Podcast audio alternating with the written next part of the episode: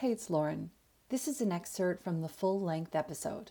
To listen to the entire episode, head to the show notes and follow the link. This episode has been brought to you by me and my business, Lauren Grace Inspirations. I am a channel of the light and work with spirit guides, angels, the higher self, and passed over loved ones to provide you with support, clarity. I and mean, you know, when you're talking, it's interesting because sometimes I'll meditate and I'll be thinking, oh, like my my mama Amethyst wants to be with me, and I'll go, yeah, but I can like disconnect because she's over there. I can I can feel her. But I I really do need to hold on to her. You're right. I do need to have that, and you know, have that exchange, you know, in a physical way um, i love that instead of just making it an intention. One of the things that i got like this visual when you were talking about how you know if you're holding onto the crystal and you have your energy let's pretend you have a lot of fear okay? Or you have a lot of worry or maybe an inability to receive or you know you're challenged with that or something. That it's almost like in a way i i kind of imagine that the the crystal is like sucking all of that into them and then transmuting it and processing it out the other side. I have never Absolutely. It's that wow. I just like saw that visual. I went, whoa, it's like a filter. Oh, absolutely. Which is why you need to cleanse your crystals, which most of us don't do often enough. And and when you're using them on your body, you definitely want to do that regularly because they do. They draw that energy they draw that blockage.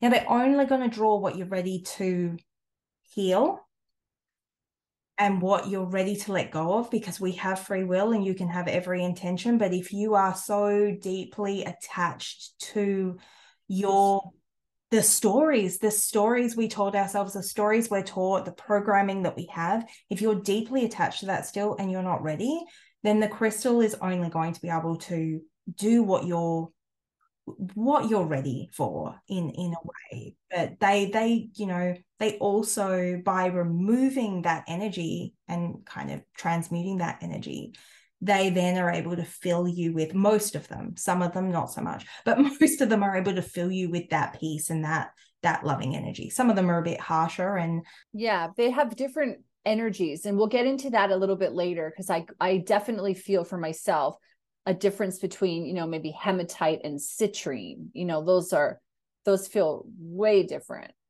Yeah and there's definitely if you're going through if you're going through a period of anxiety or depression there would be certain crystals that initially if you'll open up a book and they'll say this is amazing for it there are certain crystals that even on the healing table with you know with my um, experience and knowledge now that I still wouldn't wouldn't put because there's energies that that you do want to work gently and you want to be able to you know ground that energy down. So there is there is a science to it in a in a way. And a lot of the time I say follow your intuition when you are buying a crystal. So you go go there with a shopping list but and you can absolutely get your shopping list because I still do it. I tell myself not to, but I, I still do it. I go in there going, I want this, and then it's one.